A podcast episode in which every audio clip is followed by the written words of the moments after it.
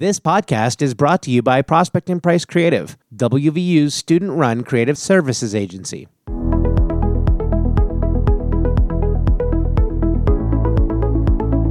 This is Jeff Hilsebeck, and welcome to the Final Survivor podcast, a mini series of five episodes about how to succeed during finals, featuring folks from across campus, each of whom will address a particular theme. Today we have Courtney Weaver in the studio. Courtney is the director of Well WVU. Well WVU is responsible for the health education that you see across campus. Courtney, welcome back to the studio. Thank you so much. Good to be here. Today we're going to talk about legal and illegal substances and how not to use them Correct. during finals. Yes. Yes, we are. So let's start with those legal substances, right? So when I, we're talking about this, I'm thinking nicotine, I'm thinking caffeine, and I'm thinking alcohol if you're over the age of 21. Mm-hmm. But we know that sometimes people make decisions that are independent of the law. So I know in during finals, it's really tempting if you want to you know stay up to study. You really feel like you need that extra push for someone to take a large amount of caffeine whether that's coffee or an energy drink or 5 hour energy which technically is a drink but i feel it's a little mm. bit different than a red Yeah. bull. But you need to be mindful of how much you're actually using because caffeine actually will increase your stress and anxiety especially in high quantities. Plus everyone has different tolerance levels for mm-hmm. caffeine and so mm-hmm. a little caffeine can affect someone a lot differently than the next person. So you want to be careful when you are using caffeine. Nicotine, which we've actually seen a large increase in students who are using e-cigarettes and vaping, mm-hmm. but nicotine, it's important to remember, it's also a stimulant and so it can also increase your stress symptoms. It's also important to remember that we are a smoke free campus. That policy did change on August 1st to include vaping devices, and so technically you are not allowed to vape on campus a lot of times people use substances like nicotine or alcohol to help cope and that's something that we want to steer us away from because anytime you add a substance to your body it actually puts more stress on it. Um, so for like for alcohol Research actually shows that a night of heavy drinking can have a negative impact on learning, memory, and cognitive functioning up to two to three days later. Wow. So that means that if you have a test on a Tuesday, what you did on Saturday night can have an impact on how you perform on that test. Yep. Yeah. And so I think sometimes we forget about that. You just think, oh, we're going out having a good time, which you can definitely have a good time without the use of substances, just to put that out there. But it can, uh, several days later, you are still experiencing side effects from it. And I think one of the things that alcohol does is it actually disrupts your sleep schedule. So a lot of times people say, "Well, alcohol helps me fall asleep," um, and and that could be true. Like substances like alcohol, like cannabis, can induce sleep, but it actually disrupts the quality of your sleep. So what it does is it makes it so that you have less REM sleep, which is rapid eye movement, uh, and that is that deep restorative sleep that all human beings need in order to function properly. So those are substances that disrupt that, and if you don't have quality sleep, you're not going to perform at optimum levels.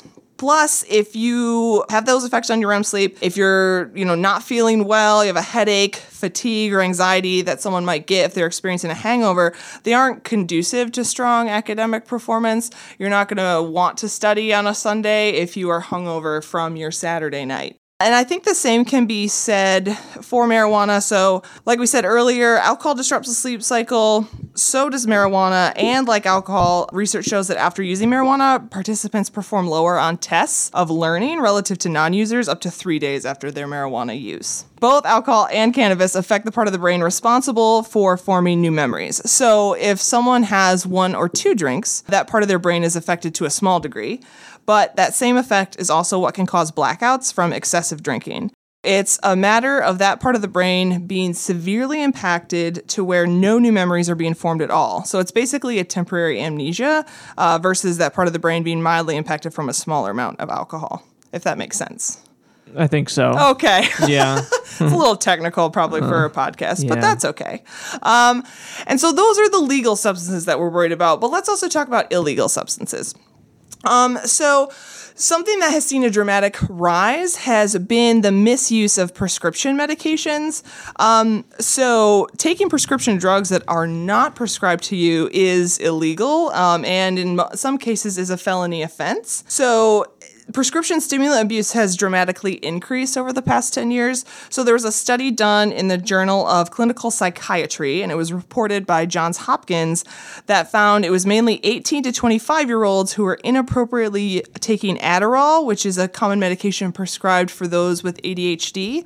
So they were inappropriately taking it, and they were primarily getting the medication from family and friends. Hmm. So not from, not with a prescription. Mm-hmm. So Adderall may help improve your focus, but it can also cause sleep disruption and serious cardiovascular side effects, such as high blood pressure and stroke. It can also increase the risk for mental health problems, including depression, bipolar disorder, and unusual behaviors, including aggressive or hostile behavior.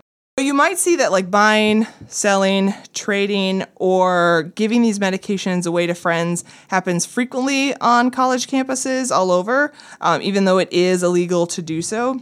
And again, they're taking it in general to increase their concentration and their comprehension. Um, but, and because these drugs are prescribed, some people assume that they must be safe to use without a prescription. They're like, well, if my buddy Carl gets it, then I could take it too. Right. Uh, but Carl is under the care of a doctor, and there's a big difference. So, because they are a type of amphetamine, which is a very powerful drug.